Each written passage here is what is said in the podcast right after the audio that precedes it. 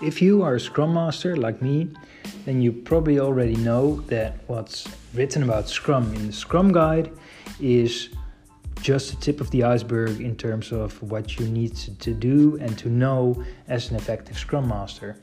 Um, ranging from topics like team coaching, technical practices, product discovery and delivery, value maximization, product management to support the product owner, but also effective ways to um, organize and to coach the organization to better support effective value delivery with Scrum teams. So, if you want to know more about this, like me, are curious about the latest scientific insights or practices or tools, please join me. And oh, yeah, I love music too, so also be ready to get some music tips.